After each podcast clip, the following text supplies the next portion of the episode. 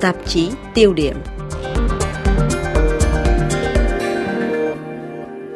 Kính thưa quý vị, từ nhiều thập niên qua, Trung Quốc bền bỉ xây dựng một chính sách ngoại giao được cho là cân bằng trung lập ở Trung Đông, nghĩa là bạn với tất cả, không là kẻ thù của một ai. Trong bối cảnh xung đột dữ dội giữa Israel và phe Hamas, trước các áp lực từ phương Tây và nhiều nước cũng như từ người dân trong khu vực, liệu Bắc Kinh có thể tiếp tục duy trì thế cân bằng ngoại giao này hay không?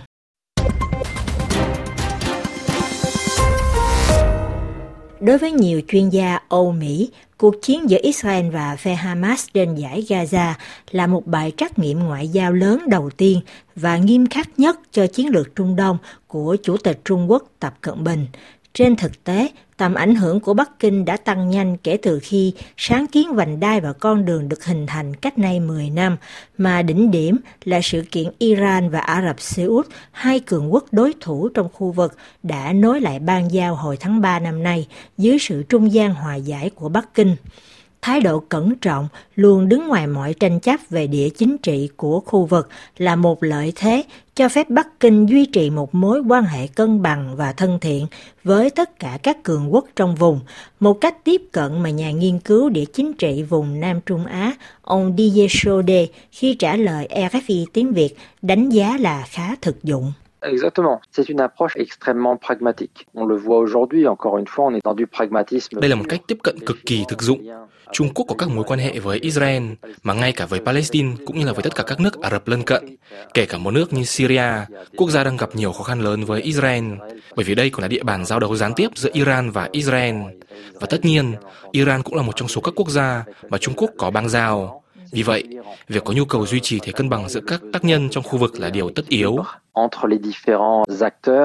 Nhưng xung đột Israel-Hamas đang làm sống lại những rạn nứt cũ trong khu vực, dường như đặt Trung Quốc trong thế khó xử. Chủ tịch Trung Quốc Tập Cận Bình sau gần 2 tuần im lặng mới có phát biểu chính thức kêu gọi ngừng bắn và cho rằng việc thành lập nhà nước Palestine độc lập thông qua giải pháp hai nhà nước là lối thoát cơ bản cho xung đột. Ông Tập không lên án Hamas và cũng không gọi nhóm vũ trang này của người Palestine là một tổ chức khủng bố. Bộ Ngoại giao Trung Quốc thậm chí không nêu tên Hamas mà chỉ lên án mọi hành vi bạo lực và tấn công nhắm vào thường dân. Ngoại trưởng Vương Nghị chỉ trích Israel đi quá khả năng tự vệ và kêu gọi chấm dứt trừng phạt tập thể đối với người dân trên dải Gaza, từ ngữ trong nguyên văn. Quan điểm này của Trung Quốc về vụ tấn công kinh hoàng ngày 7 tháng 10 năm nay đã khiến giới chức và truyền thông Israel phản ứng gay gắt. Bộ Ngoại giao Israel bày tỏ thất vọng sâu sắc. Ông Didier Chaudet lưu ý, cho đến lúc này, Israel gần như là một đối tác chiến lược quan trọng cho Bắc Kinh, là nguồn cung cấp công nghệ tiên tiến thiết yếu cho sự phát triển mạnh mẽ về quân sự của Trung Quốc từ hơn 3 thập niên qua. Et en fait, paradoxalement, ce sont les Américains et les Occidentaux qui ont aidé. Điều nghịch lý ở đây là chính Mỹ và phương Tây đã tạo thuận lợi cho Israel và Trung Quốc xích lại gần nhờ vào các biện pháp trừng phạt, đặc biệt đối với tất cả những gì có liên quan đến vũ khí quân sự đã giáng vào Trung Quốc sau biến cố Thiên An Môn. Parce qu'en fait, les Israéliens se sont engouffrés dans la brèche. Bởi vì trên thực tế, Israel đã tận dụng khe hở này để trở thành cửa ngõ, để Trung Quốc tiếp cận các loại vũ khí của phương Tây mà Bắc Kinh không thể tìm được ở nơi khác.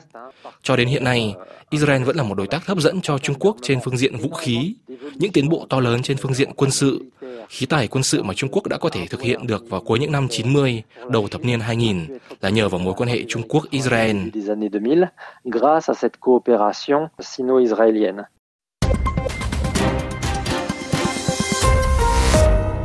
Một số nhà quan sát cho rằng những tuyên bố trên của Bắc Kinh phản ảnh có một sự thay đổi giọng điệu, dần trượt theo hướng ủng hộ người Palestine và chỉ trích nhiều hơn Israel, mà ví dụ điển hình là vào ngày 25 tháng 10, Bắc Kinh đã dùng quyền phủ quyết ở Liên Hiệp Quốc nhằm bác bỏ một đề xuất nghị quyết của Mỹ kêu gọi hưu chiến nhân đạo. Bắc Kinh viện dẫn, văn bản này đã không kêu gọi Israel dỡ bỏ tình trạng bao vây toàn diện trên dải Gaza.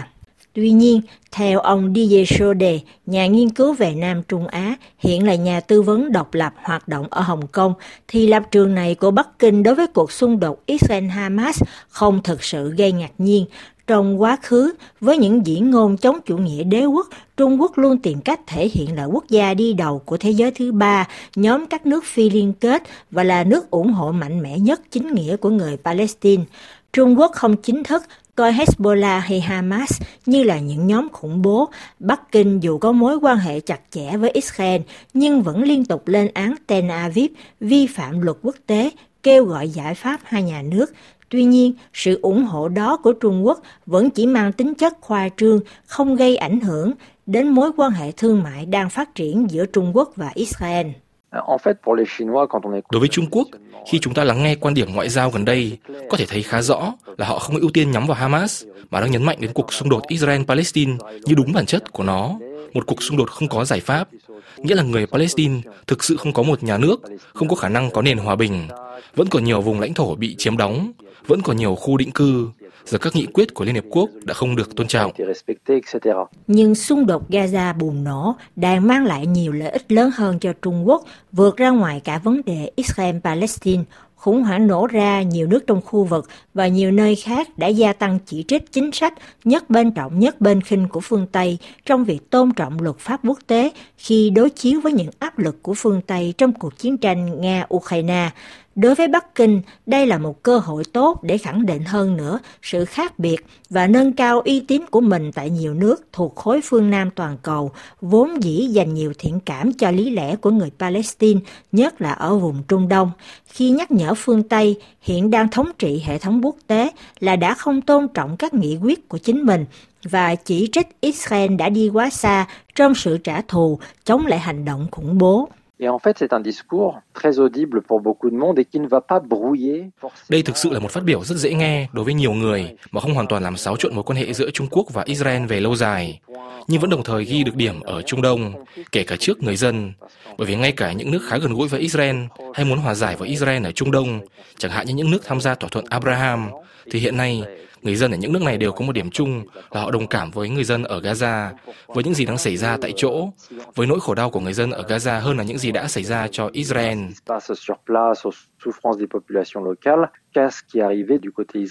Vì vậy, khi một cường quốc như Trung Quốc nhắc nhở rằng người dân Palestine đang chịu đau khổ và có quyền có một nhà nước, quyền được sống trong hòa bình, thì rõ ràng Trung Quốc đang thể hiện rõ sự khác biệt với Mỹ và thực hiện chúng một cách rất tích cực, bởi vì đối với Trung Quốc, đó là điều sẽ tồn tại lâu dài.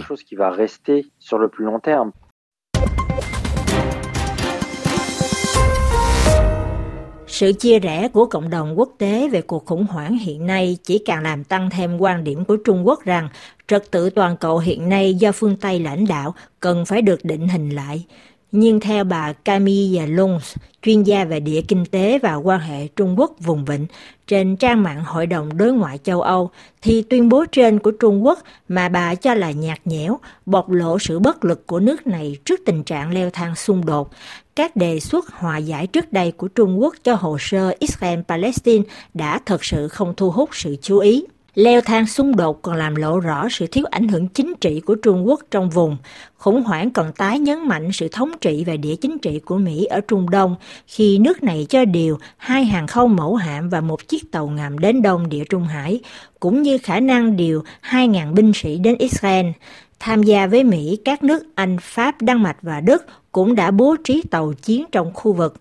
Nhận định này cũng được ông Thị Ân Hoàng, giáo sư ngành quan hệ quốc tế tại Đại học Nhân dân Trung Quốc ở Bắc Kinh đồng chia sẻ khi trả lời hãng tin Mỹ AP. Chính sách Trung Đông của Bắc Kinh sẽ bị tê liệt vì chiến tranh ít nhất trong một thời gian. Ông cho rằng Mỹ, quốc gia ủng hộ mạnh mẽ Israel, có can dự ít nhiều vào cuộc chiến, vậy thì ai ở đó để lắng nghe Trung Quốc? Nhưng Trung Quốc cũng không mấy hứng thú giúp giảm leo thang căng thẳng. Nhà nghiên cứu Camille Lung nhắc lại, Bắc Kinh tỏ ra thờ ơ trước việc Mỹ nhân chuyến thăm Washington của Ngoại trưởng Vương Nghị đã đề nghị Trung Quốc gây áp lực với Iran và nhiều nước Trung Đông khác để giảm bớt căng thẳng và ngăn chặn xung đột lan rộng. Bởi vì từ quan điểm của Bắc Kinh, xung đột Israel-Palestine là một cuộc chiến do phương Tây tạo ra. Từ những góc nhìn này, nhà địa chính trị Didier Chaudet trả lời RFI Tiếng Việt không chắc rằng Trung Quốc thật sự mong muốn làm trung gian hòa giải trừ phi có sự can dự của Hoa Kỳ. Ông phân tích. Quả thật, Trung Quốc là nước duy nhất có thể nói chuyện với cả Ả Rập Xê Út và Iran.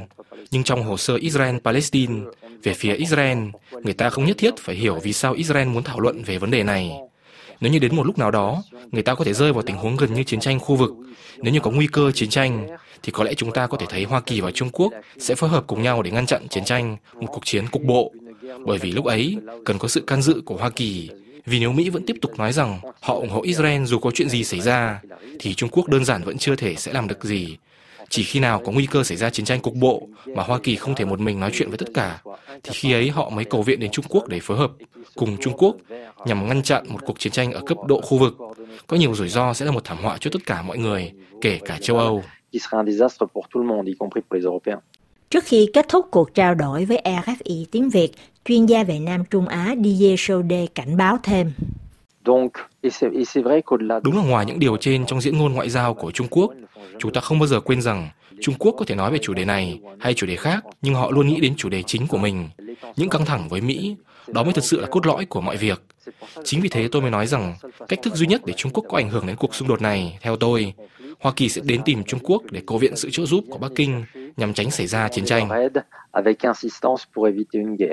Cuộc xung đột này sẽ tác động ra sao đối với chiến lược cân bằng của Trung Quốc tại khu vực hiện vẫn chưa thể biết được. Bắc Kinh theo dõi sát những diễn biến trong khu vực, trước hết vì những mối lo cho vấn đề an ninh năng lượng, vì Trung Đông là nguồn cung dầu hỏa lớn nhất cho ông khổng lồ châu Á. Nhưng có một điều chắc chắn, cuộc khủng hoảng này cũng là món lộc trời ban. Trong bối cảnh cạnh tranh gay gắt với Mỹ, cuộc chiến ở Gaza ít nhiều làm chuyển hướng sự chú ý của Mỹ ra khỏi vùng Ấn Độ-Thái Bình Dương mà Bắc Kinh vẫn cho là vùng ảnh hưởng của riêng mình. RFI Tiếng Việt chân thành cảm ơn nhà nghiên cứu Didier Chaudet, chuyên gia địa chính trị vùng Nam Trung Á, nhà tư vấn độc lập đã tham gia vào chương trình này.